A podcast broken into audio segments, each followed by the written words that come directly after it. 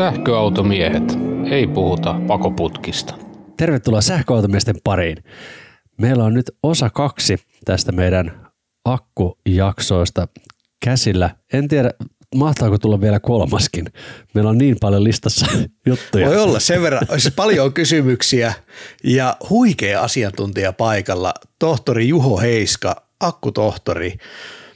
Jatketaan suoraan akun elinkaariasioista. Kauanko se akku kestää? Tämä on semmoinen, mikä Esson baareissa ihmisiä mietityttää. Ja nyt jos otetaan ihan tällainen ihmisen ymmärrettävä suure eli aika. Montako vuotta tyypillisessä käytössä sinun käsityksesi mukaan sähköauton akku kestää? Mä kysyin, kysyisin ensimmäiseksi, että minä vuonna sun akku on valmistettu. Eli tässä on otettu niin kuin huimia, huimia harppauksia niin 2019-2020-luvuille, että mitä siellä on tapahtunut. Öö, mä, mä, mä mulla on vähän politiikkaluonne, että mä en anna sulle lukua, mutta lähdetään, lähdetään vähän purkamaan sitä. Eli öö, ensinnäkin niin kuin akussahan on niin kuin muutamia tapoja, miten se hajoaa. Se on nimenomaan tämä, niin kuin, se kapasiteetti vähenee ajan funktiona, eli mitä pidempi aika on, niin sen kapasiteetti koko ajan laskee. Samoin myös, kun sä käytät sitä, eli purat ja lataat, niin samalla se vähenee, se akun kapasiteetti. Mutta akun kapasiteetti on semmoinen, minkä sä huomaat helpoin, mutta siellä on myös toinen efekti, mikä tapahtuu, eli se akun resistanssi kasvaa myös ajan, ajan käytöfunktiona. Eli tota, se tarkoittaa sitä, että koska sulla on isompi resistanssi, niin isompi osa siitä sun sähköenergiasta muuttuukin lämmöksi eikä liikutakaan sun renkaita. Ja sitten siellä akun sisällä on vielä niin kuin, voidaan jakaa vähän näitä asioita, että mikä näitä niin kuin vanhemmin vaikuttaa. Eli siellä puhutaan tämmöisestä kuin loss of lithium inventory, eli aktiivisen litiumin menettäminen. Eli siellä on, meillä on joku määrä, kun me suljetaan se kenno, niitä kennoja ei ikinä availla, älkää avakko, öö, käy hullusti, niin meillä on joku määrä litiumia, ja sitä litiumia koko ajan kuluu jonnekin sivureaktioihin. Ja sä kysyt nyt menemään ajasta, niin nimenomaan tämän aktiivisen litiumin määrän väheneminen on niin kuin ajallisesti se suurin haaste. Eli sitä kuluu koko ajan ö, sivureaktioihin, mitä siellä voi tapahtua siellä elektrodeiden pinnalla. Ja mitä sitä, mikä sitä pahentaa on se, että jos sä säilytät ö, säilytät tosi kuumassa autoa. Mun mielestä on tulee olemaan todella mielenkiintoista nähdä, kun saadaan kymmenen vuotta lisää dataa, että kuinka paljon eroa on akuston kestävyydessä Floridassa ja Alaskassa, koska tota, paperilla mä sanoisin, että sen Alaskan akun pitäisi kestää kauemmin. Tästä tulee sitten mielenkiintoista efekti, että Alaskassa suolataan teitä ja se suola saattaa vaikuttaa pahemmin sen akuston kestä, että ne ei kestäkään niin kauan. Mutta tota, nyt niin kuin, mä just luin nimenomaan että tätä podcastia varten, lueskelin vähän papereita katsoin, että mitä niin kuin viimeisen tiede sanoo, että mikä niin kuin näyttäisi tämmöinen 2020-luvulla kehitetty hyvä, montako vuotta se kestäisi. Siinä otettiin tämmöinen ö, esimerkki, missä tota, ö, meillä oli tosi laadukas NMC-katodi, se oli tämmöinen kide NMC-katodi, ö, grafiitti-anodi ja ö, elektrolyytti, missä oli vähän sen mukana semmoisia hyviä lisäaineita, tosi hyviä suoloja, että se kestää tosi pitkään. Niin sitten ne otti tämmöisen ajanjakson, että ne joka päivä latas, ajoi akun tyhjäksi ja latas täyteen. Niin ne pysty, ne öö, näytti, että 25 asteessa niin ne olisi saanut 20 vuotta elinikää sille akulle tässä tapauksessa. Ja se oli tosi paljon, mäkin olin yllättynyt siitä, mutta kyllä mä niin kuin tämän öö, tiedon niin kuin varassa, niin siinä oli myös otettu huomioon, että sitä ei la, pikaladattu. Siinä pikalataus on sitten toinen juttu. Mutta tota, se, se oli niin kuin aproksimoitu, että ne saadaan kestämään 20 vuotta. Näihin pitää aina suhtautua kumminkin tietenkin kriittisesti, koska nämä on kaikki ennustuksia. Ja koska me ei voida, öö, emme voida nyt, mä keksin uuden kemian, mä joku uudet hienot lisäaineet, uudet materiaalit laitan sinne, en mä voi oikeasti tietää, että kestääkö se 20 vuotta vai ei, vaan se pitää jotenkin approksimoida. Ja yleensä miten ne approksimoidaan on sillä lailla, että me nostetaankin se akuston lämpötila johonkin 50 asteeseen ja säilytetään sitä siinä ja katsotaan sitten, että miten se kapasiteetti muuttuu. Ja meillä on tämmöinen tieto, että aina kun meillä nousee 10 astetta tai laskee 10 astetta lämpötila, niin kemiallisten reaktioiden nopeus kaksinkertaistuu tai puolittuu nousussa ja laskussa, no, nousussa tietenkin nopeutuu. Öö, niin nämä on ne tavat, miten yleensä sitten näitä akkuja testataan, niin kuin, että mikä on se oletus, että tota, öö, kauanko ne kestää. Ja toinen pointti, minkä mä ottaisin, että kauanko ne, niin kuin, se on muutenkin, sekin on hyvä kysymys, että kuka sen määrittää, koska se akku on kuollut, sehän on täysin sopimus, että no sovitaan, että se on 70 prosenttia tai 80 prosenttia sitä alkuperäisestä kapasiteetista, se vaihtelee valmistajien kesken. Jos mietitään mun omassa, tai Suomessa taitaa olla, suurimmassa osassa taitaa olla tällä hetkellä 80, 8 vuotta tai 160 000 kilometriä on se, mitä se luvataan, että se akku kestää. Tai taku on siihen asti. Niin, nimenomaan. Taku on siihen asti. Ja nimenomaan jos se firma tarjoaa, että se taku on siihen asti, niin kyllähän ne nyt on aika älyttömän varmoja, että niiden ei monta akkustoa tarvitse vaihtaa siihen takuuseen. Eli tota, sitä saa varmasti niin kuin, se varmasti on ajateltu, että sitä saa pikalataa, ää, vetää nollasta sataan, niin se niin kuin ihan varmasti kestää sen. Mutta mä, se on mun mielestä niin kuin varmasti tärkeää tulevaisuudessa, että ihmisille opetetaan nimenomaan tapoja, millä sitä akkua, niin kuin sen akun elinikää voisi kasvattaa. Sulla on varmaan siinä ID4, niin sulla on se 77 nettoakku. Joo. Jos sä pääset yhdellä lataus, latauksella 400 kilsaa, montako semmoista 400 kilsan stinttiä sä kuvittelet, että sillä ID4 akustolla voi, voit niin liipasta menemään? Montako 100 000 tai miljoonaa kilometriä sä kuvittelet olevassa elinkaari, eli montako sykliä? Väitän, että pari tuhatta sykliä menee. Mutta siis se on, tämä on vaikea, koska ne, on, tota, ne ei ole irrallisia toisistaan tämä niin kuin, sanotaan näin, että jos mä ajaisin sen parit kolme tuhatta sykliä sillä ja niin kuin nimenomaan lataisin sitä vielä kotona, niin pari tuhatta, kolme tuhatta sykliä tässä niin parin vuoden aikana, niin varmasti kestää pidemmällekin. Mutta jos mä teenkin sen kahdeksan vuoden yli, niin sillä saattaakin olla vähän enemmän vaikutusta.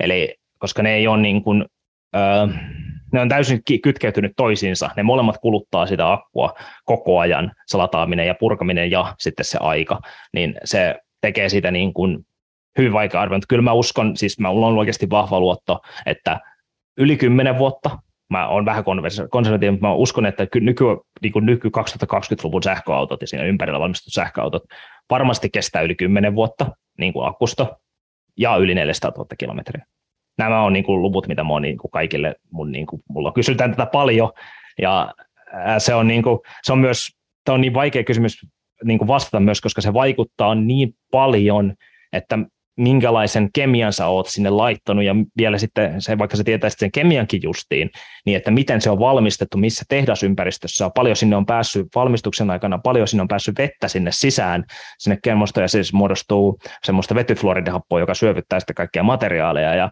siinä on niin kuin siinä on niin monta parametria, että tota, mikä voi olla pienessä. Ja monesti, mitä tästä nyt entikään, mulla ei ole nyt varmaan dataa näistä tästä, mutta mä oon kuullut, niin mun ymmärtääkseni suurin osa sähköautojen tästä niin kuin sen pääakuston ongelmista ei välttämättä ole läheskään aina ole siitä, että siellä olisi joku kenno mennyt. Eli sen perustuu jonnekin muuhun tehoelektroniikkaan tai kytkentöihin on, niin kuin ne on hapertoitunut ennemmin kuin se, että se akusto on vielä ihan fine, ne kennot on ihan vielä ok, mutta siellä on niin kuin joku muu pettänyt eikä ne itse kennot semmoinen, mistä on paljon julkisuudessa puhuttu, on se, että miten ne akut kestää sitä pikalatausta.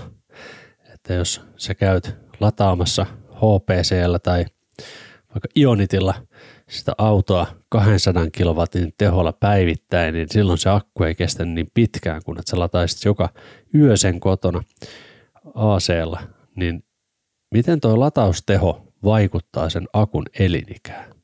No tähän taas tylsä vastuu sitten vaikuttaa, mutta tota, se on ihan selvä homma, että mitä nopeampaa sä lataat tai myöskin purat akkua, niin sitä nopeampaa se hajoaa. Eli kyllä se niin kuin, tota, vaikuttaa molempiin suuntiin. Ja tämä taas johtuu taas, mitä siellä tapahtuu kemiallisesti.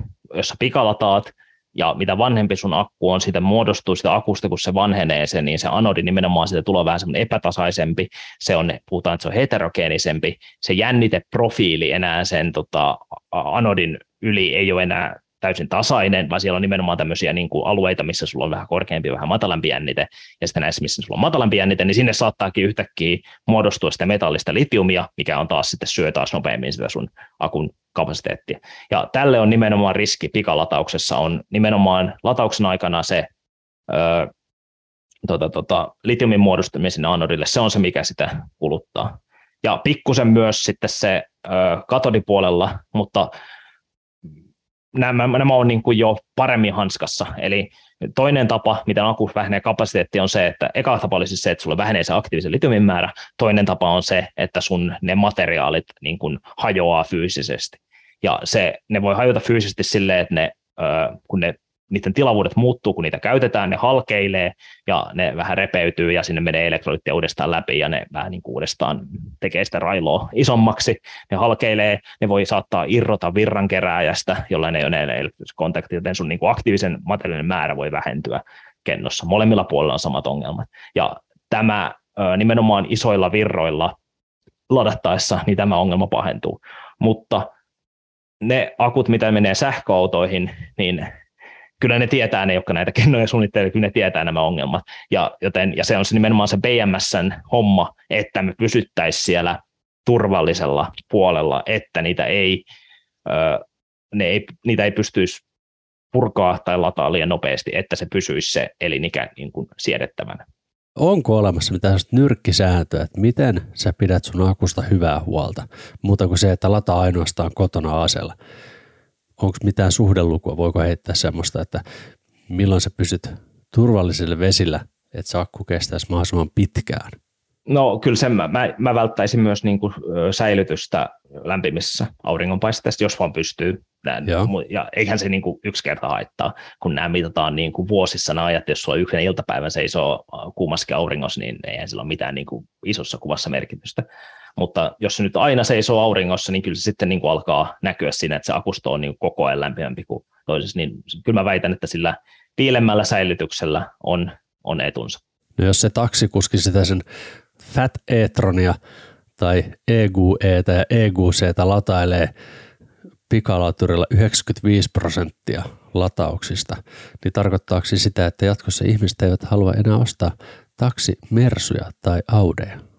Hyvä kysymys mä oon luonnontieteilijä onneksi, niin mun ei tarvitse vastaa näihin talous, talouspuolittuihin. Onko tiede nyt ihan saletti tästä pikalataamisen vaikutuksista, kun nyt kun alkaa olla pikkuhiljaa niitä autoja, millä on ajettu enemmän, jo useita satoja tuhansia kilsoja, niin mä en ole ainakaan pystynyt tällaisten ihan niin empiiristen testien perusteella, mitä mä oon katsonut useita, niin muodostamaan semmoista ihan timanttista faktaa, että se pikalataaminen olisi huiman paljon huonompi juttu sille akulle kuin se AC-lataaminen?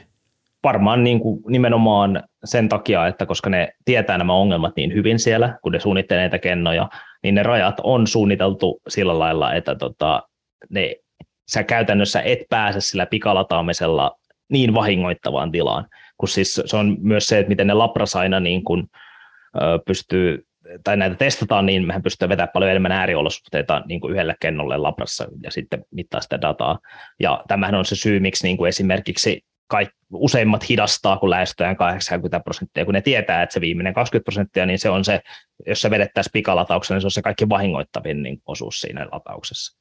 Ja nämä on niitä kaikkia konsteja, mitä ne käyttää. Ja nyt uutena varmaan just hetki sitten lueskeleminen alkaa käyttää tämmöistä pulssitusta. On huomattu, että tämä tämmöinen niin kuin sama määrä virtaa niin kuin jonkun ajanjakson yli, mutta laitetaankin se pulsseissa ja annetaan se relaksoitua pikkusen akun siinä aina välissä, niin se ää, saattaakin olla niin kuin vähän parempi vielä akun tota, kestävyyden kannalta. Joo, johtuisikohan korealaisten latauskäyrä tästä, koska niissä näkyy Hyndaissä ja Kiassa tällaista, että se latausteho tipahtaa joksikin aikaa, pysyy sillä tasolla muutaman minuutin, sitten se pomppaa takaisin ylöspäin. Saattaa olla.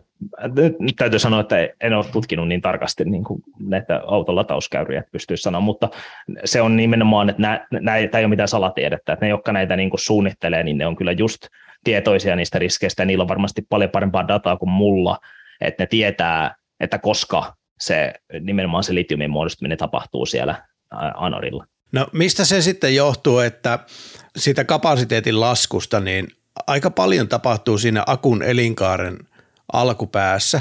Jos mä, Tesloista on aika paljon dataa nyt, mitkä, millä on ajettu paljon, niin siitä ensimmäistä 5-10 prosenttia saattaa lähteä 2-30 000 kilometrin aikana, mutta sen jälkeen seuraavat 100 000 kilsaa, niin ei tapahdu mitään. Se kapasiteetti pysyy samana. Mistä tämä johtuu? Tämä johtuu siitä, että kun se tulee se akku tehtaalle ja se on suhteellisen uusi, ja niin se ei ole käynyt vielä kovin monta sykliä, mutta sitten kun se käy useamman syklin, niin ne materiaalit taas, ne pikkusen muokkautuu siinä elinien aikana. Ja varsinkin molemmille puolille, mutta erityisesti anodipuolelle on tärkeä tämmöinen kuin Solid Electrolyte Interface, joka on tämmöinen rajapinta, mikä muodostuu sen aktiivisen materiaalin ja elektrolytin väliin. Se on tämmöinen, siinä on, se on aika usein näitä tämmöistä mosaikkimallia, että siellä on litiumfluoria litiumkarbonaattia ja sitten tämmöisiä orgaanisia osuita siinä seissä kanssa. Ja kun tota, se sei muodostuu, niin se syö aina aktiivista litiumia. Sä et voi mitään. Se on vain fakta. Mutta se puhutaan, että se sei maturoituu, eli vähän vanhenee ja se muuttuu enemmän semmoiseksi robustuksempi. Eli siinä käy sitten, kun sä tarpeeksi monta kertaa olet ladannut ja purkanut akkua, ne on pikkusen jo, siellä on ne tilavuuden muutokset halkeilut tapahtunut, mikä helpoiten ensiksi tapahtuu, joka on syönyt jo sen aktiivisen litiumin. Ja sen jälkeen sitten niin kuin se, sanotaan näin, että se stabiloituu se akkumateriaali, kun sitä käytetään vähän. Ja sen takia sitten, kun siellä ei enää muodostu tukkaan yhtäkkiä mitään uusia pintoja, mikä heti söisi sitä aktiivista litiumia sinne sivureaktioihin, ää, niin sitten kun ne on tavallaan ne kaikki kriittiset kohdat muodostunut, niin sen jälkeen se siirtyy siihen niin kuin tilaan, missä se kapasiteetti, niin kuin sanoit, ei oikeastaan enää hirveästi laske pitkän ajan aikana. Tuosta hyvä esimerkki. Mulla oli se vanha Model S vuodelta 2014 ja mä ostin sen 2018 kesällä. Siinä oli 76 tonnia mittarissa ja se auto oli mulla kolmisen vuotta, mutta muistan, että silloin kun sillä oli ajettu reilu 100 tonnia, ehkä 110-120 tonnia, niin me löytiin se OPD-palikka kiinni ja ihmeteltiin sitä, sitä akun tilaa, niin siitä oli kapasiteetista kadonnut sen 7 prosenttia.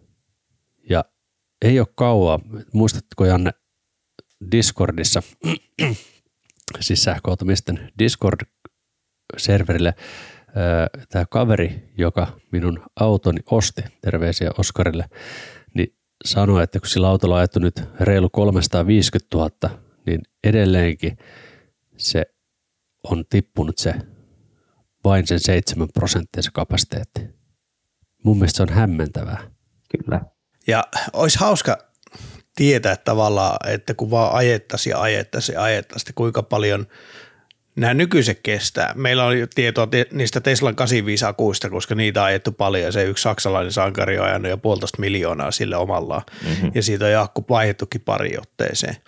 Mutta että nämä autot, mitkä on vuodelta 2020 tai yksi tai kaksi, että mihin nämä meneekään. Me ollaan vähän tämmöisen tuntemattoman äärellä tässä. Kyllä, ja tämä on, se on tosi siistiä ja kivaa. se on, se on, niinku, se on kielmöivä, kun ei voi kaikki heittää ennustuksia parhaansa niin kuin labratesteen perusteella, mutta kaikki tietää, että ei ne välttämättä niin kuin kuvaa loppupeleistä todellisuutta. Niin, ja sitten ne voi taas, niin kuin joku pikalataus on ehkä hyvä esimerkki, koska ne akustothan ne on tavallaan ne on veljeksiä keskenään, ne, on niin kuin, ne tulee samalta tehtaalta, mutta ne on aina pikkusen erilaisia. Joku akusto saattaakin kestää kauemmin kuin joku toinen, vaikka sitä olisi tavallaan käytetty, vaikka niin kuin sama perhe ajanut tyyliin samanlaisia ajoja koko ajan. Se on, saattaa niin kuin pienet erotkin niin kuin sitten erottua näissä akustoista. Se on, se on, niin, kuin, se on niin vaikea se akuston niin kuin valmistaminen, että kyllä siellä niin kuin varmasti niin kuin, niissä on aika iso, ihan vaan siis jos otat laprassa ja syklaat kennoja, ja vaikka sä laitat laprassa saman ohjelman niin kuin syklautumaan, eli vaikka lataa tunnissa ja purat tunnissa ja teet tätä niin kuin maailman tappiin asti, niin siellä saattaa niin kuin jollain syksyllä 3000, niin siellä saattaakin olla monen prosentin ero, niin kuin jonkun kolmen neljän prosentin ero näillä kennoilla helposti, että niin kuin mikä niillä on se kapasiteetti siinä kohtaa. Vaikka ne on tullut samalta tehtaalta, ne on syklannut vierekkäin samassa termostoidussa lämpötilassa. Mutta Janne äsken tuossa sanoi taikasanan latauskäyrä. Ja Janne on semmoinen latauskäyrä mies. Janne, Janne tykkää latauskäyristä. No niin tykkää minäkin, mutta tota, musta olisi hirveän kiva nyt ehkä sitten puhua näistä latauskäyristä. Mulla on semmoinen fiilis, että Jannella on latauskäyrästä hyviä kysymyksiä. Voidaanko puhua latauskäyrästä? Pakko, pakko vähän puhua. Äh, mua kiinnostaa valtavasti, että mistä tällaiset erilaiset latauskäyrät johtuu. Siis mä ymmärrän, että se on ohjelmoitu siellä tehtaalla se valmistajan toimista, että se on nyt tässä autossa tällainen. Mutta kun meillä on autoja, niin kuin sun ID4 ja kaikki Teslat esimerkiksi, äh, Volvot, Polestarit, äh, Fordit, No Fordi on vähän erilainen, okei, siinä on pikkusen erilainen ohjelmointi, kun se on aikaperusteinen, mutta nämä muut, niin se ottaa sen maksimitehon siinä sanotaanko 0-20, 0-30 prosenttia välillä ja sitten se lähtee se teho aika jyrkkäänkin laskuun. Ja sitten meillä on tällaisia autoja niin kuin Fatroni Audi tai kaikki Mercedekset tai Taikanit, missä se on hyvin laakea se latauskäyrä aina sinne 7-80 prosenttia asti. Johtuuko tämä akku kemiasta, että jotkut pystyy tekemään semmoisen laakeen käyrän vai johtuuko ne siitä, että ne on leikannut sitä alkupäätä pois vai mistä tämä johtuu? Osaksi myös niin kuin ihan sitä jo kemiasta, mutta se nyt on varmaan keskimäärin olla suurin piirtein sama, mutta niin kuin mä lähtisin myös, jos niin kuin noin kiinnostaa, niin lähtisin iteroimaan sitä silleen, että kaivaisin aina sen tasan tarkkaan sen kennon, mikä siinä nimenomaisessa autossa onkin, ja sitten yhdistäisin tämä siihen niin kuin latauskäyrään, mitä ne käyttää, koska aina kun sä ostat akun valmistajalta, niin sieltä tulee tämmöinen production sheet, joka kertoo, että näin tätä akkua saa ladata. Ja ne on nykyään varmasti tekee yhteistyötä nämä akkutoimittajat näiden niin autovalmistajien kanssa ja kertoo, että näistä saa ladata.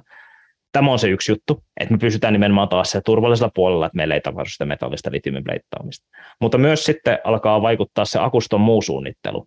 Eli koska iso haastehan meillä on tota, me pitää pitää se turvallisena. Korkea lämpötila on hyvä pikalataukselle sen takia, että se taas tulee epätodennäköisemmäksi, että meille päällystyy sitä litiumia. Se on se syy, miksi niin kuin, me haluttaisiin tavallaan tehdä se pikalataus korkeassa lämpötilassa.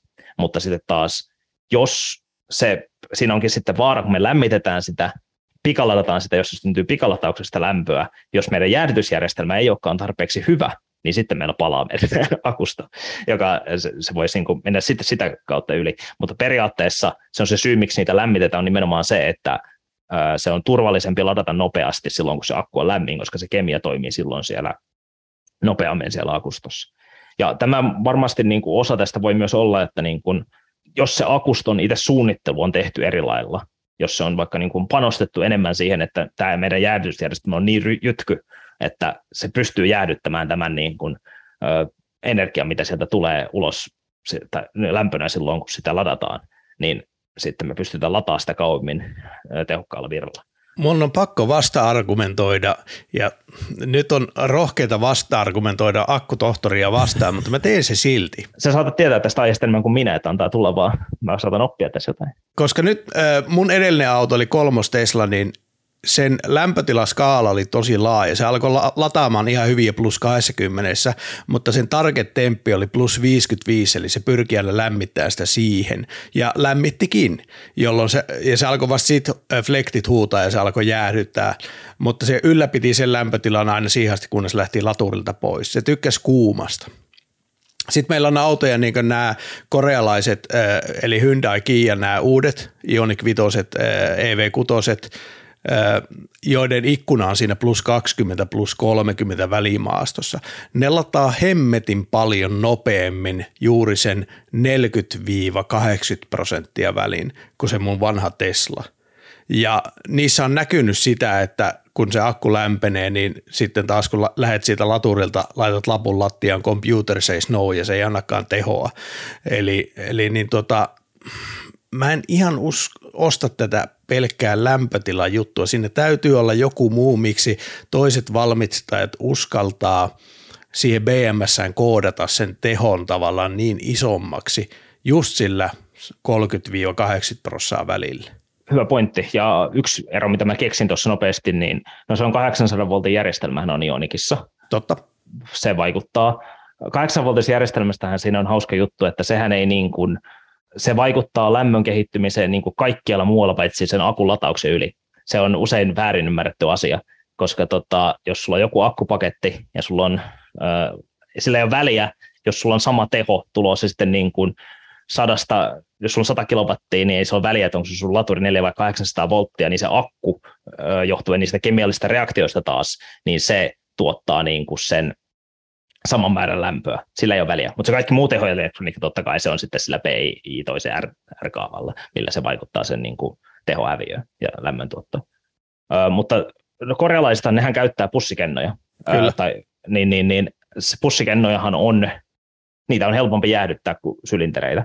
Ja sitten tota, sylinterit on myös, ne on tavallaan, mä väitän, että ne on ehkä myös osaksi turvallisempia, koska niihin pystyy rakentamaan helpommin. Siellä on niitä kaikkia turvamekanismeja siellä kennoissa, että jos sen kennon vaikka niin kuin paine nousee liian korkeaksi, niin se pamahtaa sieltä irti siitä akustosta, että se todennäköisesti loppuu se lämmittäminen siihen. Ö, mutta täytyy sanoa, että e, en tiedä, miten ne korealaiset uskaltaa. Mä en uskaltaisi. Mä oon ihan onnellinen, että mun ID4 ei tee sitä, että se vetää niin lähelle sitä niin kuin niin kylmänä ja niin lähelle sitä 80 isolla virralla, koska kyllä mä näen, että siinä on riskinsä, mutta todennäköisesti ne on mitannut niitä niitä akkuja niin paljon, että ne tietää, että ei ole riskiä. Tämä niin kuin mä sanoisin. Joo, sitten on jännä, koska okei, voi sanoa, että nämä on 800 voltin akkuja, mutta sitten Mercedesellä on 400 voltin järjestelmä. Ja Mercedesellä on tosi laakea se käyrä, eli ne vetää tavallaan siellä 30-80 välillä, niin kuitenkin aika isolla teholla suhteessa siihen huipputehoon. Kyllä se jonkin verran laskee, mutta se ei ole niin dramaattinen kuin mitä se on vaikka Volkswagen-konsernin autoissa. Joo, joo. Mielenkiintoista. Toi, toi on mielenkiintoista ja pitäisi niin kuin varmaan paneutua tosi niin kuin, en, en välttämättä, tietenkin pitäisi kaivaa ja katsoa, että onko se akkujen kemia eri, koska siinä myös sitten tosiaan vaikuttaa se, että jos Mercedesellä on, en tiedä mikä niitä akkujen energiatiheys on, mutta se voisi ainakin antaa niin kuin osviittaa, että jos niiden äh, kun akus, on, akus on vielä yhdessä kennossa myös se hauska, että sä voit suunnitella sitä enemmän semmoisen, että siihen saa tallettua paljon energiaa, jolloin sen maksimilatausnopeus hi, hi, hi, niin kuin tämä käytännön latausnopeus laskee sen kennon. Ja, tai sitten sä voit suunnitella sitä tehokkaan, jolloin sä et saa niin paljon energiaa sinne säilyttyä, mutta sä saa, uskallat lataa sitä aika nopeasti.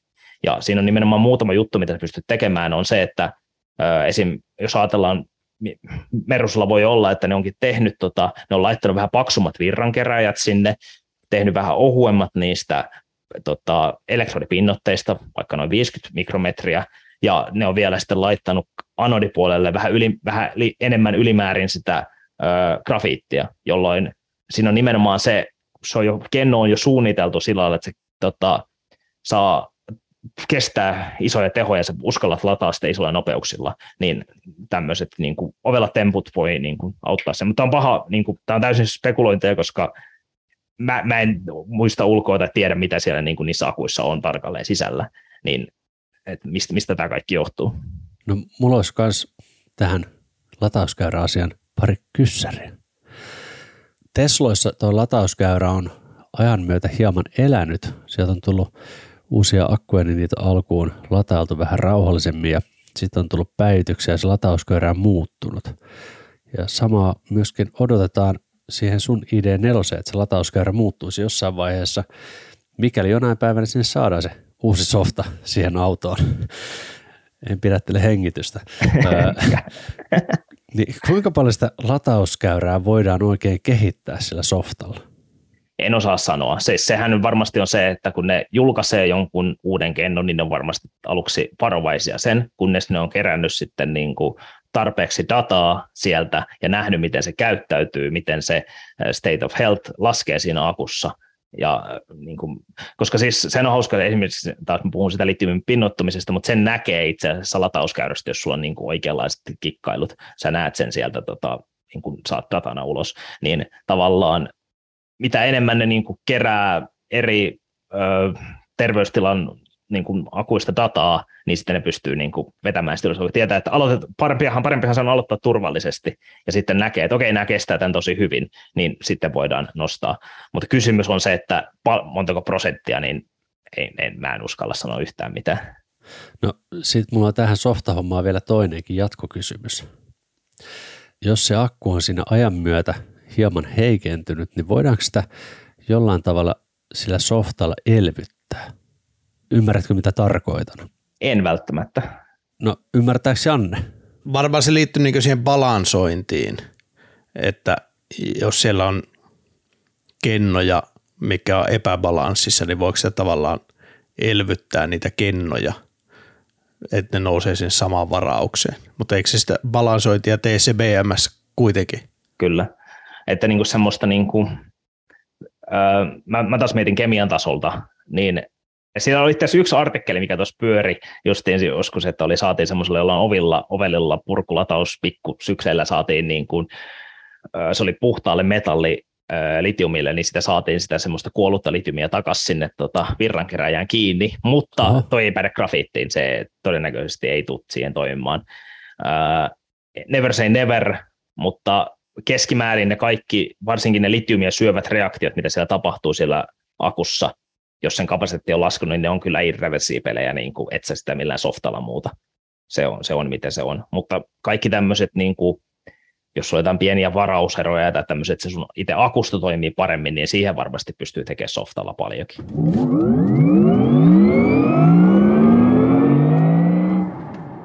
Kipaaseppa sivulle kivijärvet vakuuttaa.fi ja jätä meille yhteydenottopyyntö.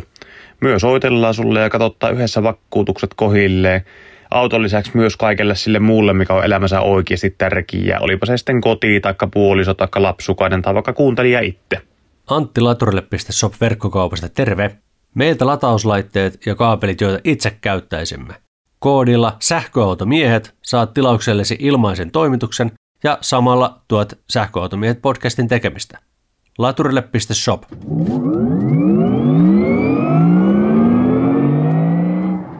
kysytään buffereista eli puskureista siellä ylä- ja alapäässä, kun sitä akkua varataan, niin 100 prosenttia ei olekaan 100 ja 0 prosenttia ei olekaan nolla. Miksi siellä on tämmöisiä puskureita ylä- ja alapäässä sitä akkua niin sanotusti ja kuinka suuria? Sähköautoilla ne on mun mielestä alle, alle 10 prosenttia, mutta jossain siinä niin kuin ehkä 10 prosenttia hujakoilla ne on niin kuin ehkä suurin piirtein ne puskurit, mitä siellä on ylä- ja alapäässä.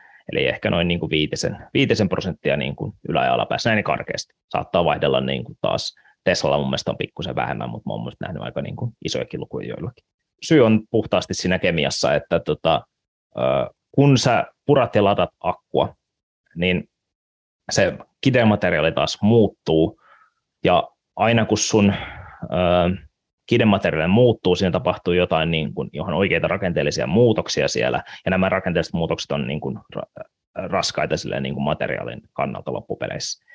Ja se semmoinen niin kuin nimenomaan ne ääritilat, eli siinä kohtaa, kun sun on aivan täysin täynnä akku, eli se on, jos sä menisit niin kuin niiden buffereiden ohi ja lataisit niin kuin aivan tosi korkeaseen jännitteeseen, niin se grafiitti, se ei tykkää, siellä tapahtuu enemmän sivureaktioita, Samoin sun elektrolyytin hajoaminen nopeutuu niin korkeissa jännitteissä, ja se on nimenomaan se, että sinne on myös tosi vaikea päästä sinne ihan niin kuin täysin 100 prosenttia, sä et niin kuin vaan, se pitää mennä tosi tosi pienellä virralla, että sä saisit niin kuin oikeasti sen 100 prosenttia niin kuin litioitua siitä tota, grafiitista tai niin kuin täysillä. Tämä on niin kuin, käytännössä, kun sinne jätetään nämä bufferit ylä- ja alapäähän, niin sä, sillä estetään se, että käyttäjä ei pysty lataamaan ja purkamaan sitä akkua täyttä SOC-rangea, ja jolloin se akku saadaan kestämään sitä kautta pidempään. Ja nämä kaikki perustuu nimenomaan siihen, että kun nämä materiaalit, ne litioituu ja delitioituu, siellä tapahtuu niitä muutoksia, niin yritetään minimoida nämä muutokset, mikä tapahtuu siellä kärkipäässä, mutta myös sitten liittyen niin kuin näihin jännitteisiin, esimerkiksi katodilla taas siellä elektroliitti alkaa hapettumaan, tai sitten jos menee liian akku tyhjäksi, niin sulla voi alkaa kupari liukenemaan tuolta sun anodipuolelta, joka sitten taas tekee samoja kuin litium, eli sinne muodostuu semmoisia piikkejä ja saattaa mennä oikosulkuja, ja se ei ole hyvä akun kestävyyden kannalta. Eli siellä on niin kuin nämä ääripäät, ne on tosi tosi huonoja akun kestävyyden kannalta, sen takia niitä vältetään.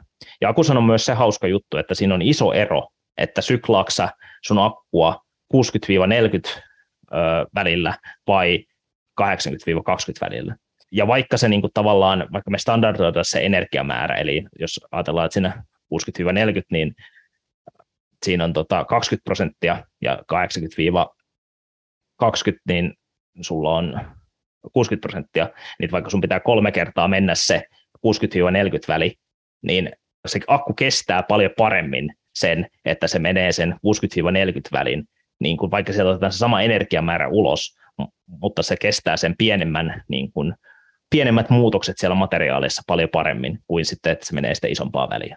No onko noilla yläpään buffereilla paljon merkitystä sitten siihen latausnopeuteen? Esimerkiksi e-troni, kun se lataa todella pitkälle, niin onko e-tronissa tosi iso bufferi siellä yläpäässä? Onko? Mikä se e-tronin bufferi on? Se on, että onko se, tai siis että onko se yksi tapa saada niin kuin laakeempi latauskäyrä, että sulla on iso bufferi? Mahdollistaako se sen? Kyllä se auttaa siihen, joo. Joo. No sitten mulla on vielä jatkokysymys tähän, että tulevaisuudessa, jos ja kun niitä akkujen se hintaa saadaan vielä painettua alemmas, niin onko sun mielestä valmistajan näkökannalta järkevää tehdä niistä buffereista isompia, jotta ne akut kestää pidempään? Että se käytössä oleva nettokapasiteetti on huomattavasti pienempi kuin se brutto. Mä veikkaan, että tota, mä suoritin tuossa tota keväällä semmoisen kuin Pattery MBA-kurssi, joka oli nimenomaan, tuli tosi paljon tätä pakkujen bisnespuolta niin kuin opin, koska sitä en tiennyt todellakaan tarpeeksi. Ja siellä oli tota, muutamia luennoitseja, jotka monet mainitsivat siitä, että tällä hetkellä he uskovat, että akut on ylisuunniteltuja. Eli tota, heidän mielestään nämä nykyiset akut kestää jo liian kauan. Eli tota, se ei ole niin kuin, tavallaan, jos ajatellaan, että tota, meillä kuluu nyt joku määrä metalleja näihin akkuihin, mitä me nyt tehdään, ja ne kestää sen 15 vuotta, niin ne metallit siellä akussa on paljon arvokkaampia saada jo äkkiempää käyttöön, koska meidän akkutekniikan kehitys on niin nopeaa. Eli me hyödytään siitä niin kuin u- uusiokäytön kautta niin kuin nopeampaa. Ja tämä on se syy, miksi mä en edes niin kuin usko ihan hirveästi Second Lifeen, ainakaan niin kuin tässä vaiheessa vielä, koska me lähdetään niin kuin vasta nyt tähän tätä isoa skaalausta. Yllättävää. Johtuen niin nimenomaan siitä, että se on niin kuin, no, se, voi, se on niin kuin NMC on tosi hyvä esimerkki tästä. Siellä on niin kuin, jos on joku, siis niin kuin 532 on vieläkin tosi paljon liikkeellä, joka tarkoittaa, että siellä on tosi paljon kopolttia, ja me tullaan tarvittamaan sitä kopolttia ainakin pikkusen niin tulevaisuudessakin noihin meidän akkukemioihin. Me saadaan siitä niin kuin yhdestä vanhasta NMC 532 akusta tosi moneen seuraavan sukupolven akkuihin sitä niin kuin raaka-aineita. Ja mä en, niin kuin, jos, se, jos sen bufferi ainut tarkoitus olisi niin kuin maksimoida se elinikä, ja jos nyt jo varsinkin bisnespuolella uskotaan, että akut kestää kauemmin, niin en mä näe järkeväksi, tai en usko, että ne tulee kasvattamaan sitä bufferia. Sitä yksi juttu, mitä mä en tiedä, että tehdäänkö sitä jo, on se, että kun se akku pikkusen kuluu, niin vapautetaanko sitä bufferia käyttäjälle pikkusen käyttöön, että käyttäjä ei huomaa sitä, että sen akku kuluu. Mä en tiedä, tehdäänkö tätä, mä en ole niin, niin kuin, tota, syvälle tota, päässyt toihin, niin kuin, noihin, miten ne sähköautot sen tekee, mutta jos mä olisin siellä niin päättänyt, mä tekisin niin. Eli tavallaan mä niin aluksi voisin laittaa vähän isomman bufferin, mutta sitten nimenomaan kun puhuttiin tässä sitä, että aluksi sen kapasiteetti, akun kapasiteetti vaan laskee aluksi nopeampaa, niin mitäs jos niin vähän koko ajan vara, vapauta sitä bufferia sieltä käyttäjälle käyttöön, niin käyttäjän tyytyväinen mä pääsen koko ajan 4,5 tällä mun akusta mä en ole huomannut, että mun akku kuluu ollenkaan. Kyllä. Jos mä nyt lähden tästä Kampotsaan vuodeksi makaamaan riippumatossa auringon alla, niin mihin varausprosenttiin mun kannattaa nyt tuo Skoda Enyaq jättää tai mikä tahansa muu sähköauto? Missä se viihtyy parhaiten niin pitkä aika? Suurin piirtein 30. Olisi varmaan, jos olet noin vuoden pois, niin se kuukaudessa itsepurku, olikohan se jotain, niin kun nyt mä saatan vähän valehdella, mun mielestä oli joku 0,2 prosenttia oli kuukaudessa, mitä se tipahti niin mä pistäisin sen noin 30 prosenttia silti. Se on silti vuoden päästä, kun tuut, niin ei, se on jossain varmaan kahdessa viidessä, joka on vielä just fine. Ja se on nimenomaan niin kuin matalampi, mitä parempi. Eli mikä niin kuin tiede sanoo tästä on se, että kunhan sun grafiitin litioitumisaste on alle 50 prosenttia, niin se on hyvä. Se on niin kuin se, missä se sanotaan, että kannattaa säilyttää pitkiä aikoja. Ja viileessä. Älä, älä jätä sitä tuota auringon alle, vie se talliin. Eli Suomen ilmasto voi olla niin hyvä sähköautoakulle. Kyllä. Ainut, mikä siellä niin kuin saattaa olla Suomen ilmastossa haasteen on suolaus. Eli tota, sitten kun ajellaan suolateillä, niin se pikkuhiljaa sitä suolaa pääsee sinne, että akuston sisällekin, vaikka sä kuinka yrität tehdä sitä tiiviin. suola, kun se on, niin se on hygroskooppista ainetta, se se väkisinkin ottaa vesihöyryä sinne akuston sisään, joka saattaa sitten hajottaa muuta elektroniikkaa, mutta se sen taas kennoihin ei se vaikuta, että sitten se vaan vaatii niin kuin vähän erilaista korjausta. No, tämä on sitten toiseen akkuun oikeastaan tämmöinen pikku sivuhairahdus, anteeksi siitä, mutta kun noissa kieseissä on kaksi akkua, niissä on myös se 12 voltin akku. Jos mä lähden sinne Kambodsaan, pitääkö se irrottaa? Mä en tiedä, tota, eikö ne jos jossakin, mitä mä muistan lukenut, että joku sähköauto, tämä varmaan, mä en nyt osaa sanoa, mitä Enyakki tekee, mutta eikö joku ainakin lataa sitä 12 voltin akkuakin niin kuin nimenomaan siitä korkeajänniteakusta? Joo, mutta mulla tulisi ehkä mieleen ensimmäisen semmoinen, että kun ne autot jotkut elää kuitenkin omaa elämää, etenkin Teslat, siellä tapahtuu koko ajan jotakin, se auto käyttää sitä virtaa, niin jos sä jätät sen 30 prosenttiin, mutta sä nappaat sen 12 voltin akun irti, niin se auton tietokone ei kuluta silloin virtaa. Että se on niin kuin kokonaan pois päältä. Niin ehkä tämä oli se, mitä Janne haki siinä takaa. Toi oli muuten hyvä huomio, mitä mä en ottanut ollenkaan huomioon, oli se, että vaikka niin kuin akun itse purkautuminen on se 0,2 prosenttia kuukaudessa, niin todennäköisesti hän sähköautohan kuluttaa paljon enemmän virtaa kuin, tota, niin kuin, hyvä huomio, mä en ottanut sitä ollenkaan tuossa niin kuin aikaisemmassa vastauksessa huomioon, mutta se olisi varmaan ihan näppärä temppu ottaa se 12 volttinen irti, koska sitten se niin kuin, jäisi vaan ole, olemaan se korkeajännite akku. Joo, mutta mä haluaisin vielä lisätä sen verran, että, että mikäli lähdet Kambodsaan tai ainakin muualle vuodeksi, niin ennen kuin otat sen 12 voltin akun irti, niin kysy sieltä autovalmistajalta, että mitä mieltä he ovat asiasta. Joo, se, se on varmasti hyvä neuvo, että mitä kannattaa tälle autolle tehdä, jos, jos nyt vuodeksi lähtee jonnekin pois. Öö, vielä noista lämpötiloista, vähän tuota jo sivuttiinkin, mutta osaatko sanoa, että minkä takia just tuohon pikalataukseen liittyen, niin eri autoilla on niin kovin erilaisia optimilämpötiloja, että missä ne tykkää viihtyä. Ja mihin se autovalmistaja on suunnitellut, että kun mä lähden ajamaan, niin moni auto alkaa lämmittää sitä akkua johonkin lämpötilaan. Niin, niin miksi nämä eri akut viihtyy erilaisissa lämpötiloissa? Se on kaikki siihen, äh, miksi ne sitä lämmittää etukäteen on nimenomaan se, että se saadaan se akku semmoisen tilaan, että sitä se litium ei olla pelkistymään metalliseksi litiumiksi anodille. Ja sitten, koska ne akut on erilaisia, niin tämä on varmasti se niin kuin pohjimmainen syy, että tota, miksi, miksi niillä on niin erilaisia optimilämpötiloja. Ja faktahan on se, että aina se korkeampi lämpötila on niin kuin pitkäikäisyyden kannalta huonompi juttu, mutta sillä ei ole mitään väliä, kun se on jonkun tunnin siinä korkeammassa lämpötilassa, niin se on taas niin kuin, eihän sillä nyt isoa merkitystä tule. No sitten hypätään seuraavaan aiheeseen, Tämä on semmoinen, mikä on puhuttanut tosi paljon tuolla mediassa ja keskustelupalstoilla. Akun korjaaminen. Ja etenkin tämä Teslan uusi akku, kun se Munro sitä repi auki ja totesi, että tämä ei olekaan ihan simppeli juttu fiksata vaihtaa moduleita. Niin näin yleistettynä, niin voiko niistä akustoista vaihtaa esimerkiksi yksittäisiä kennoja? Kyllähän sä voit vaihtaa, mutta lopputulos mä en usko, että tulee olemaan hyvä.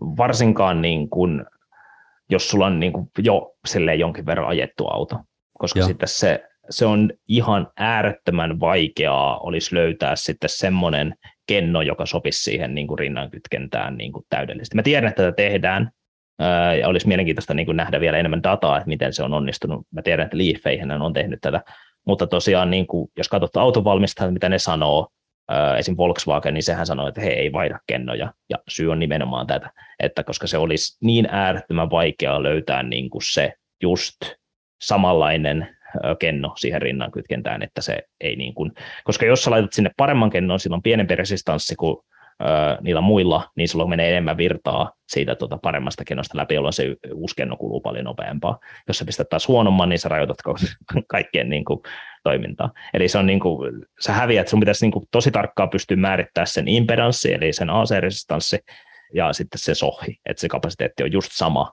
kuin kaikkien niiden muiden niin kuin, tota, siinä rinnankytkennässä. Ja sitten se on kumminkin, sekään ei välttämättä auttaisi, koska se tulee jostain muualta. Se on saattanut siellä ne kaikki rajapinnat ajan myötä on muodostunut pikkusen eri lailla siihen sun vaihtoakkuun kuin siihen niihin sun muihin akkuihin siinä sarjassa, jolloin se ei siltikään, vaikka sä löytäisikin sillä hetkellä sopivan akun, siihen, joka sopisi siihen sarjaan, niin sitten sä katsotkin vuoden päästä, niin se on taas, se on silti se, se aku, minkä sä vaihdo, yhden, yksi kenno, minkä sä vaihdot, niin se on silti erilainen kuin ne muut. Koska kun nyt se pistetään taas siihen samaan tilaan, niin se, ei jat, se kuluminen ei jatkukaan siinä yhdessä kennossa samalla lailla kuin tota, niissä muissa, koska sillä on erilainen historia kuin niillä muilla, muilla kennoilla. Jos hypätään sitten yhdestä kennosta ylöspäin moduulitasolle, niin voiko se olla kestävämpi ratkaisu sitten, että vaihdetaan kokonainen moduuli, että saako se sitten sen koko akun balanssiin? Kyllä, tämä on niin kuin se, mitä mä näkisin, että niitä korjataan. Että, ja mitä niin kuin tiedän, että autonvalmistajat suositteleekin, että aina vaihdetaan kokonainen moduuli. Eli toisin sanoen, jos yksi kenno menee kaput, niin silloin se moduuli on käytännössä raaka-ainetta siitä eteenpäin.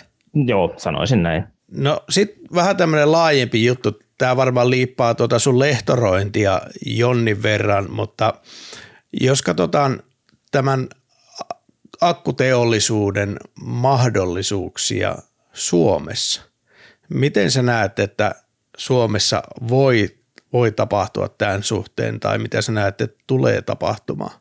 Kyllä mulla on ihan positiiviset tota, äh, fiilikset, että meistä tulee merkittävä tekijä ainakin jollain akkuarvoketjun osa-alueella.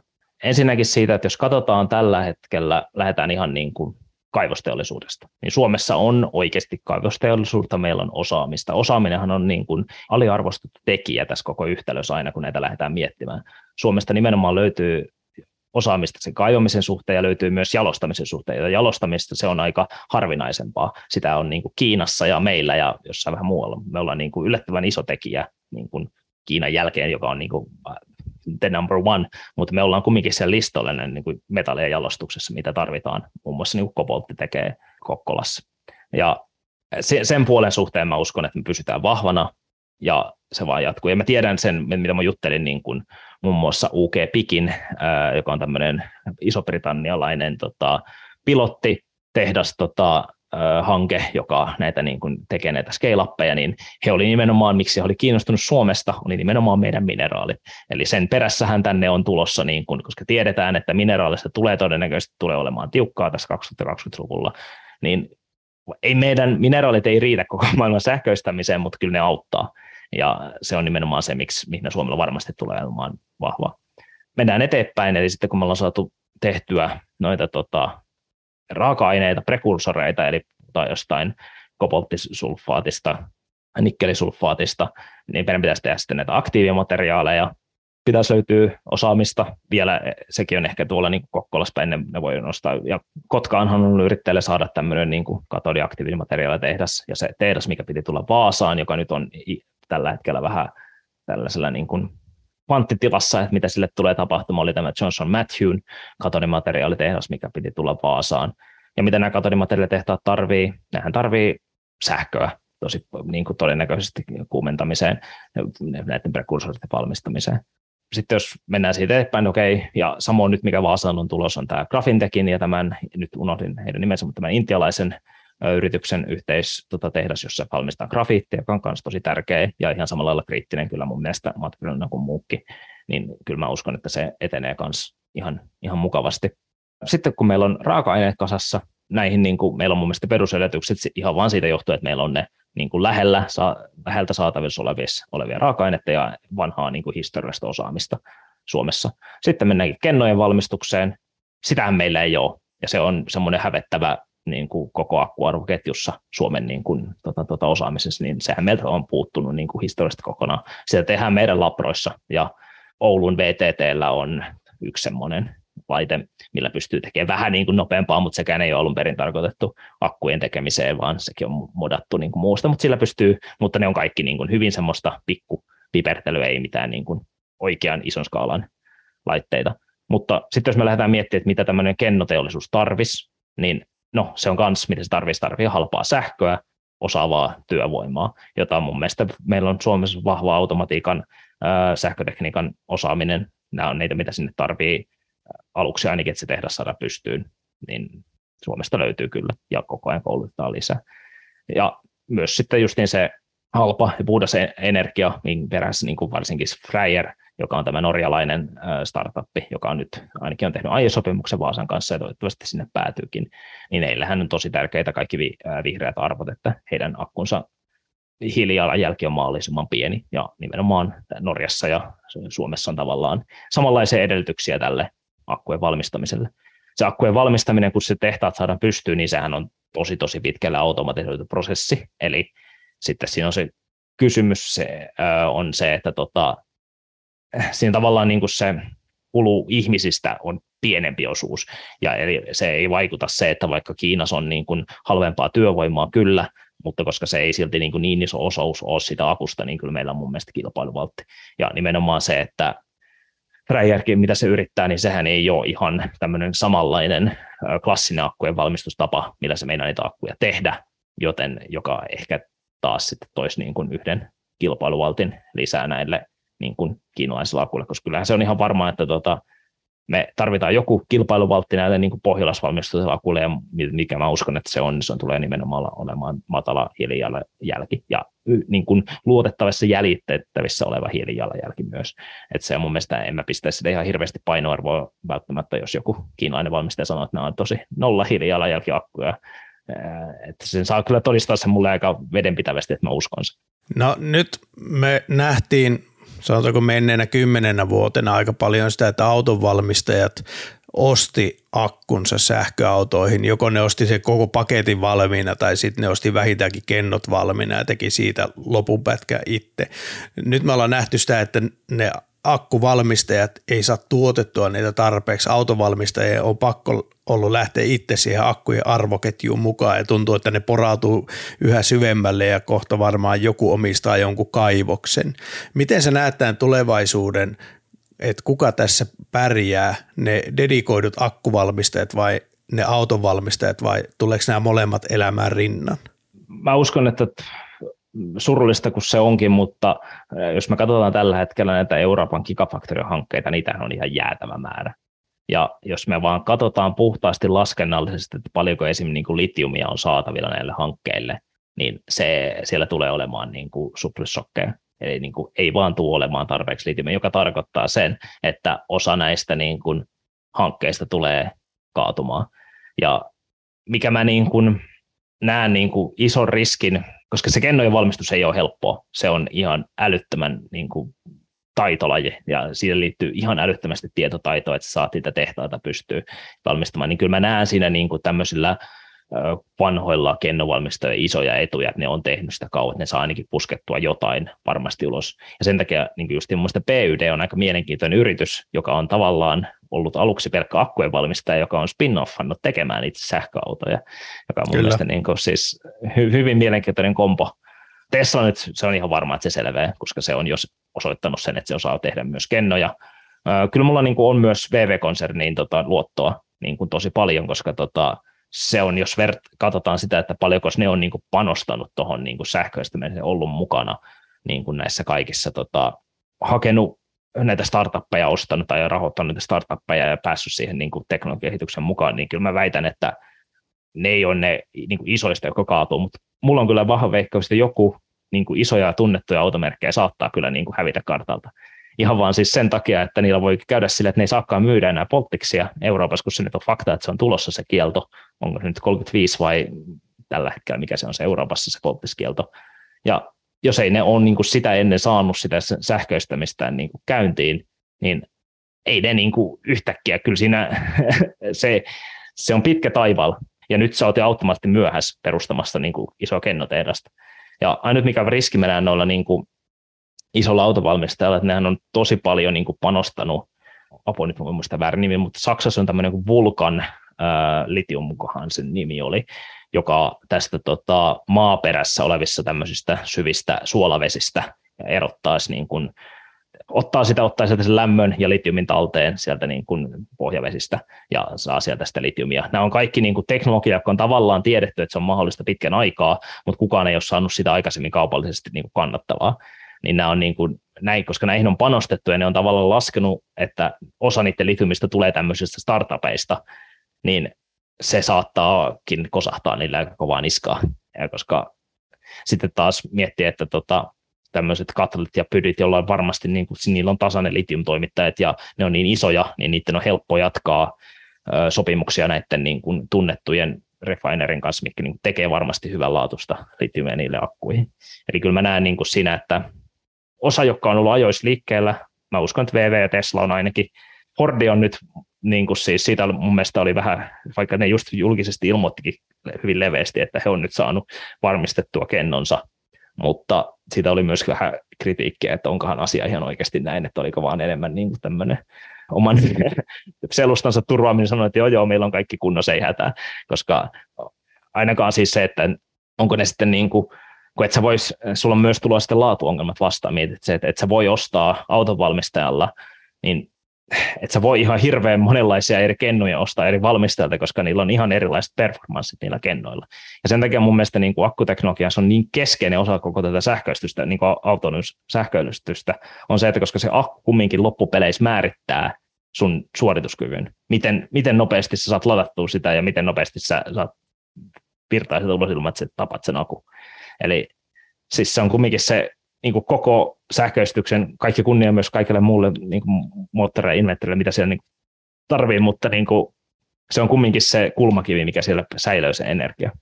Eli jännittää ja niin kuin lyhyt ennustus on se, että osa gigafaktoreista tulee kaatumaan, joku iso autovalmistajakin saattaa niin kuin kyllä hävitä tässä niin kuin murroksen aikana. Okei, Mä, mä, siis mä oon täysin samaa mieltä, että osa on jo auttamattomasti myössä, eikä ne ikinä ehdi tähän junaan, ja sitten osa on niin pieniä, ettei niillä riitä resurssit lähteä tähän junaan. Mutta sitten monoliitti, eli Tesla, ja nyt se 4680, mitä uutta se nyt sun mielestä toi tähän? Mä veitän, että isoin syy sille oli se, että ne on säästänyt rahaa. Eli todennäköisesti ne onnistu taas sillä – 4680, joka on se möhkäle, niin onnistuu, koska se on silti halvempi, kun sä tarvit vähemmän kaikkea niin kuin, joku, aina kun sä paketoit kennon, niin sulla on määrätty asia, mitä sä tarvit, niin sä kaikessa muussa säästät, kun sä teet isompia niitä kennoja. Ja sitten kun se on kuitenkin iso sylinterikenno, niin se on, pitäisi olla vielä suhteellisen niin kuin edullinen valmistaa. Mielenkiintoista siinä oli tosiaan se, että siinä oli tosi paksu se ulkokuori siinä 480, mikä just nyt avattiin Limiting Factor YouTube-videolla, suosittelen katsomaan se videon, se oli tosi mielenkiintoinen, niin se näki, että se on niin kuin huomattavasti paksumpi se teräskuori siinä 4680 kuin vanhassa 2170, joka sitten tavallaan tuo sen, että se niin kuin toimii jo paremmin rakenteellisena osana, koska se itse akku on niin möhkäle ja järkäle. Eli vielähän se ei edes niin kuin, tavallaan se ensimmäinen prototyyppi, mikä sieltä nyt on valmistuksessa, niin sen energiateys oli noin 280 wattituntia per kilogramma, joka nyt ei ole edes niin, kuin niin merkittävästi parempi kuin 2170 oli. Mä en nähnyt ainakaan autoilijana vielä niin mitään etuja oikeastaan siinä hakussa. Kyllä. Eli mä väitän, niin kuin nimenomaan mä, siinä on siis tavallaan, mä veikkaan, että ne on taas aloittanut aika konservatiivisesti, ja ne pikkuhiljaa kehittää, ja siitä tulee se varmaan se uusi standard, mitä Tesla käyttää. Mutta se ei ole myöskään helppo varsinkaan niin kuin lämmönhallinnan puolesta se ei ole helppo se tota, iso kenno, koska siinä tulee varmasti gradientteja siellä yhden kennon sisällä ää, tosi paljon. Siellä on monta fiksua, niin kuin se tablet design, niin se on mun mielestä aivan tosi fiksu. Se on jännä, että kukaan ei ottanut sitä aikaisemmin käyttöön, koska se ei ole niin kuin, Tesla ei ole keksinyt sitä, se on ollut superkapasiteetilla aikaisemmin käytössä, mutta Tesla on niin kuin, siis sehän on hauska, että ei ne välttämättä ole keksinyt kovin monta asiaa, mutta ne on vaan implikoinut monet asiat älyttömän hyvin, joka on tehnyt niistä niin kuin hyvin onnistuneen firman. Vähän samalla tavalla kuin Apple. Eihän nekään ole ihan hirveän monta asiaa keksinyt, mutta ne on vaan implikoinut sen, kasannut sen kaiken niin kuin hyvään pakettiin, mitä ihmiset haluaa ostaa. Eli isoin Teslan niin kuin 4680 väitän, että se on se niille säästöä. ne saa niin kuin halvemmalla tehtyä niitä kennoja. No sekin on ihan hyvä, jos vaan olisi kilpailua, joka pakottaisi niitä alentaa niiden autojen hintoja, mutta nyt kun ei ole kilpailua, ne saa kaikki myytyä, mitä saa tuotettua, niin voi nyhtää niistä paljon rahaa. Sä sanoit, että sä et usko siihen Second Lifeen, eli siihen akun uusiokäyttöön, että se onkin kanalan energiavarastona, mutta onko tällä akulla edes sitä mahdollisuutta? On se vaikeaa. Kyllähän se niinku varmaan sen jonkinlaisena möhkäleenä saat sen sieltä pois, että sitten sä otat jonkun kontin ja teet sille rekin sinne konttiin, niin kyllä sä saat sen niin kuin, niitä varmaan saisit sille järkevästi irti niitä paketteja, mutta niin kuin ainakaan niin kuin silleen, että se moduulitasolla, niin kuin vanhan Teslan akustoihan myytiin moduulitasolla tai myydään vieläkin niin kuin eteenpäin ihmisille johonkin sähkökonversioihin, niin sehän on tuosta niin kuin 4680 hävinnyt kokonaan se mahdollisuus. Siellä just aikaisemmin puhuttiin, niin se on siinä kokonaan vuorattu täyteen sillä jollain pinkillä poluretaanilla, mitä hän ikinä onkaan, mutta jotain sen tyyppistä tavaraa, niin eihän se on ihan selvä homma, että ei sitä kukaan niin kuin järkevää ala niin kuin, tota, purkamaan, kun se on hauska, kun jos on tämä Manroon seikkailu, se kun hän meikkaa, ne saa sen niin kuin paris viikossa tota, tota, paloihin ja videot kasaan, niin ne on hyvä, että saa sieltä muutaman kennon irti ja niillä on mennyt joku kuukausi, kun ne on sitä väkertänyt. Et se, on, se on kyllä varsinainen tankki. Kyllä. Se tota, 4680. Mutta se on ihan niin ymmärrettävä, koska sehän on niinku idea, että se on niinku rakenteellinen osa koko autoa. No, jos nyt pitäisi ostaa auto pelkästään akun perusteella, mitä akkua sä pidät itse markkinoiden parhaan? Mä varmaan nostaisin tota, sen P1 LFP. Mä tykkään niin kuin, tota, B1 just niin siitä, että mä luotan siihen, että ne on, ne on ollut akuvalmistajia itse aikaisemmin, ne tietää, mitä ne tekee, ja niillä on tullut se LFP Blade, joka on niin kuin tämmöisiä tosi tosi pitkiä prismaattisia kennoja, niin se on varmaan, ja mä tykkään LFP-kemiasta. En, mä, mä en sano, että se on niin kuin välttämättä paras NMC-kemian, kyllähän se on niin kuin semmoinen, mistä saat enemmän tehoa, tai siis isomman rangen saat NMC-kemialla, se on ihan varma juttu, mutta mun mielestä semmoinen niin kuin, nimenomaan jos miettii omaa kulutustaankin, niin se on, mä ennemmin ottaisin semmoisen niin kuin kestävän, kestävän akkukemiavaihtoehdon.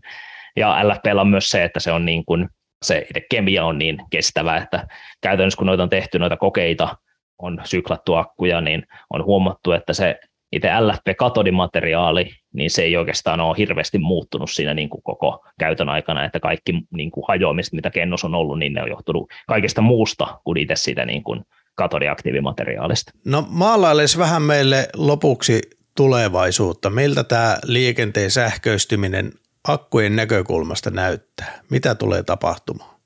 2025 tulee ilmoituksia, että osa näistä gigafaktoreista kaatuu. ne ei tota, pysty, koska niitä loppuu raaka-aineet. Ei, ei se taaskaan, että ne loppuisi maapallolta, vaan sen takia, että niitä vaan ei ole, niin kuin, ei ole toimitusketjuja vielä näille raaka-aineille tarpeeksi. Ja siitä tulee todennäköisesti tota, vähän niin kuin, ikävä kyllä jonkinlaista hidastetta, että se ei pääse tapahtumaan niin nopeasti, kun mä itse toivoisin, että se pystyy, pystyisi tapahtumaan niin nopeasti kuin mahdollista.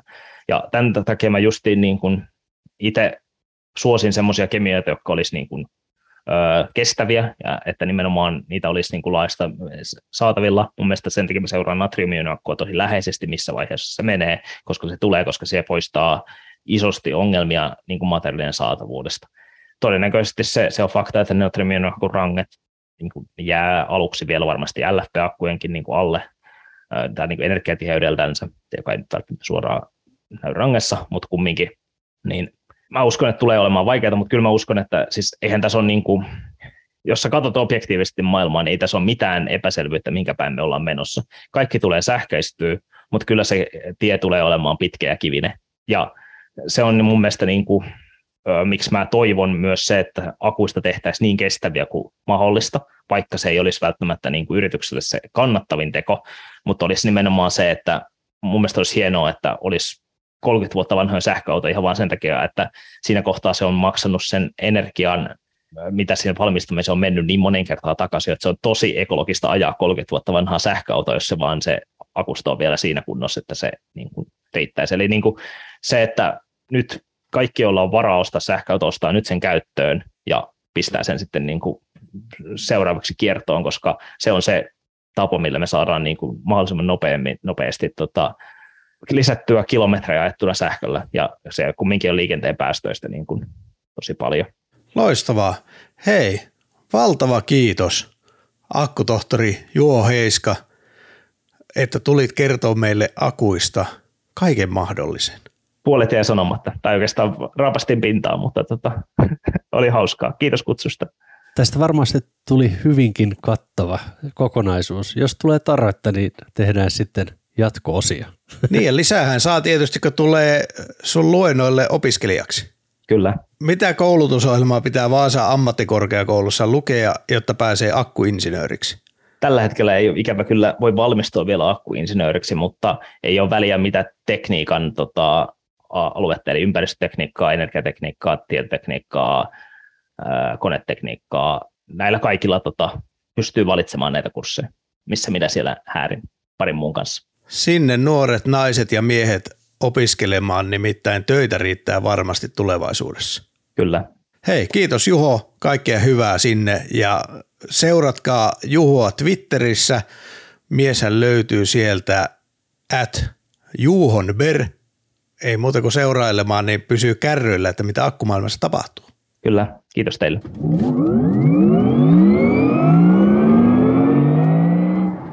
Janne, nyt tuli todella syvällistä tietoa akustoista. Olen aivan äimän käkenä. Ja kuten luennoilla monesti, niin ihan kaikkia ei pysty ihan kerralla sisäistämään, mutta onneksi tämä jakso voi kuunnella monta kertaa joskus tulevaisuudessakin. Kyllä, ja monta asiaa jäi varmasti käsittelemättä, mutta ei kaikkea kerralla. Mutta mulle jäi nyt tästä muutama juttu mieleen, mitä ei ole vielä ääneen sanottu. No. Ensimmäinen on se, että kun sähköautojen kysyntä kasvaa nyt kovasti, niin? niitä autoja ei tule vaan markkinoille sieltä tehtaista ulos riittäviä määriä. Kyllä. Ja siitä seuraa nyt monta asiaa, josta yksi on se, että ne käytetyt pitää arvonsa jatkossakin aika hyvin. Siinä voi kestää pidempään, mitä osaamme arvatakaan. Kyllä, ehkä jopa koko vuosikymmenen. Ja toinen on se, että jos harrastaa sijoittamista, niin tästä saattoi saada vähän vinkkejä, että missä voi pullonkauloja tulla ja siellä missä on pullonkaula, siellä tienataan rahaa, koska kysyntä nousee, mutta tarjonta ei. Juuri näin. Mutta nyt me ollaan puhuttu varmasti aiheesta tarpeeksi. Voisitko kertoa, missä kanavissa meille voi jättää palautetta tai osallistua keskusteluihin? Keskustelu voi osallistua sähköautomiesten Discordissa – mene sähköautomiesten eh, Facebookiin tai Twitteriin, sieltä löytyy varmasti linkki jostakin ja meille voi laittaa postia sähköpostilla, osoite on Antti. Posti at sähköautomiet.com. Ja sähköautomiesten Facebookiin, Twitteriin, Instagramiin voi myös laittaa palautetta, sitä toivotaan. Toivottavasti tämä oli sellainen akkujakso, mitä haluttiin, mutta jos ei ollut ja jäi vielä joku kaihertamaan, niin laita kysymys ja kysytään tohtori Heiskalta ja laitetaan vastaus tulemaan. Ja mikäli haluat sitten jatkossa tukea tämän podcastin tekemistä, niin suunta osoitteeseen patreon.com. Siellä voit liittyä sähköautomiesten patroniksi. Ja tässä vaiheessa kiitämmekin meidän rakkaita patroneitamme.